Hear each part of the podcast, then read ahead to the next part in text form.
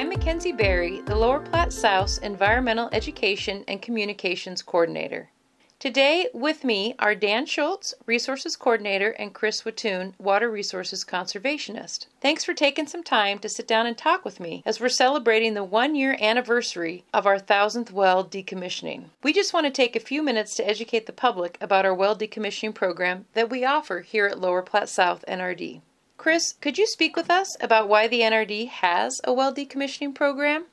The district's actually required by state statute to have a decommissioning program. Our current program was started in October, I believe, of 1991.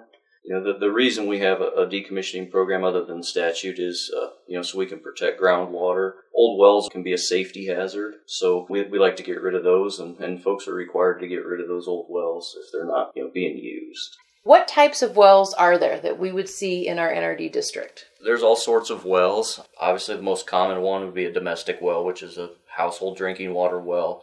We also have public water supply wells, there's irrigation wells, there's stock wells, there's industrial wells, there's monitoring wells for multiple purposes, and there's also geothermal wells that can be decommissioned. And our program takes into account all those things. Chris, if you were to explain what a well is to our listener, short, simple, and sweet, what would you tell them? Well, I could give them the, the, the statute definition, which is like any excavation, you know, that's, that's deeper than it is wide or whatever. Darn near anything could be a well. But in essence, it's a way for folks to, to get water out of the ground for multiple purposes. Right, so it's pumped up. purposes. Yes, pumped up from the aquifer for beneficial purposes, whether it's livestock, drinking water, irrigating crops, like you talked about. You know, it might be a well for a town or city of Lincoln or things like that. Right. Chris, we're going to talk more about decommissioning wells, but I think first we need to explain how do you even decommission a well? There's definitely several ways to decommission a well. Licensed water well contractors are required to do things a certain way. Um, and it's kind of all based on what you know about the well, the design of the well.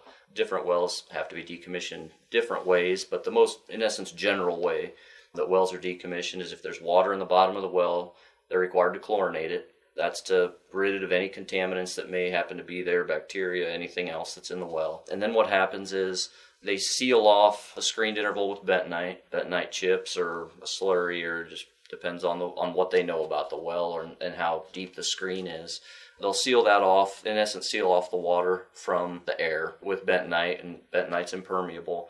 And then on top of that bentonite, they'll fill with clean gravel, and they'll they'll typically fill that up anywhere from three to five feet below the surface. Like I said, depends on what they know about the well and, and, and where it's at, pretty much too. And then at the top, they'll dig down five foot.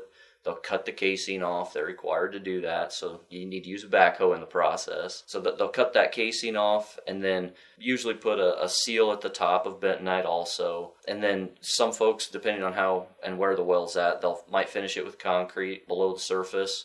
Some folks will just they'll do the proper bentonite seal at the top, and then they'll just put dirt over the top of it, and then they'll they'll backfill the hole because they had to dig down. They'll backfill the hole with dirt and usually mound it up for settlement because the dirt's going to settle um, since they disturbed it. Um, in essence, that's the basic way to, to decommission a well.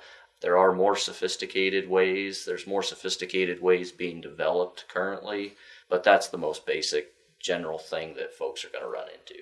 So it seals off what used to be a well so that there aren't any contaminants that can potentially go down into the aquifer, get into the groundwater, and also it was a bigger well, it helps seal it for also safety purposes for any type of animals or even people. Right. And if, if there was a pump in the well, they're required to try to pull it. Occasionally, the contractor will run into a situation where there's a rusted pump. They'll pull 20, 30, 40, 50 feet of it and something will break. And then it's it's just stuck in there, but it's not too big of a deal.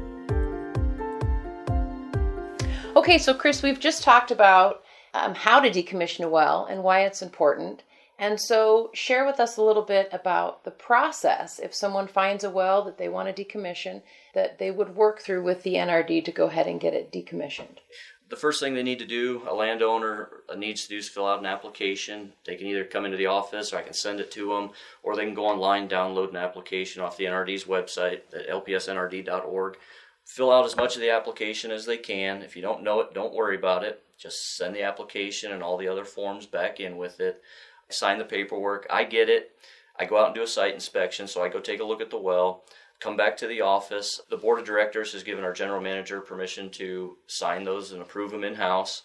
So I, I, give the application to our general manager, he signs it, and then I send an approval letter out. Once you get your approval letter, then you have six months to hire a licensed well contractor to come out and decommission the well properly. You would pay your contractor and then submit the paid invoice back to me for reimbursement based on our payment calculation sheet, um, which is also included in the packet. You okay. can see the rates that we pay uh, once you get the packet. And those rates run about what, Chris? The, the rates are approximately 50 to 75 percent. CWSPA rates are, are pretty much 100 percent, and those are the wellhead protection area rates. So if your wells are located there, it's pretty much 100 percent. The NRD cost shares on. I know you talked about removing the pump, the fill material. Right. We pay for casing removal because they're required to dig down, gravel, bentonite, a concrete cap if necessary, pump removal. Most of them don't need to use like a tremie pipe or anything for, for grout, but okay. um, I think some of those are, are also included in there too. And one of the things I don't think we, we cost share on anymore or ever did was was if there's a windmill associated with it or some kind of a pump house. That's we correct. Kind of, kind of leave that to the to the landowners. That's correct. Yeah, any any obstructions that are going to be in the way of a well contractor to get to the well is the responsibility of the landowner. If there's trees in the way, if they've got to get rig in there to pull the pump out, sometimes overhead obstructions need to be removed. Those are the responsibility of the landowner okay. as, as part of the sharing in the program. Sure. You know, we, we run into that occasionally, especially windmills. Windmills usually need to be taken down some contractors will work around it if they want to okay. save a, a, really nice windmill if the right. landowner does. Sure. Um, like I said, it's it's up to the landowner to hire the contractor so they can work with, with their contractors and deal with any of that stuff. The things that the district pays for are pretty much set. And all those things are done because then effectively what used to be a hole in the ground to bring the groundwater up for whatever use it was is now sealed off. So it's right. safe from any type of contaminants going yep. in. It's no longer a, a, safety problem for anyone that might be walking around, animals, right. children, that kind of thing. That's correct. So it sounds like it's a great program that we have here at the NRD to really help people get rid of those wells that aren't being used anymore. Right, yeah, and the district budgets for that stuff. Got plenty of money in the budget for estimated about 40 wells a year. The district also gets reimbursement through state money, through the Water Well Decommissioning Fund, and, and that fund's always available for the district to use too. The fund varies anywhere from like $1,500 a year up to $5,000 a year. But, but that fund also doesn't pay for removal of the pump. So that's something the district is, is decided and the board of directors has decided to, to take on as part of the process. It, it helps folks out even more they did that. Dan, Chris, thanks so much for visiting with me today to talk about our well decommissioning program here at the NRD. It's been educational, and it's great to hear how this program helps all of those in our district. Thanks for your time.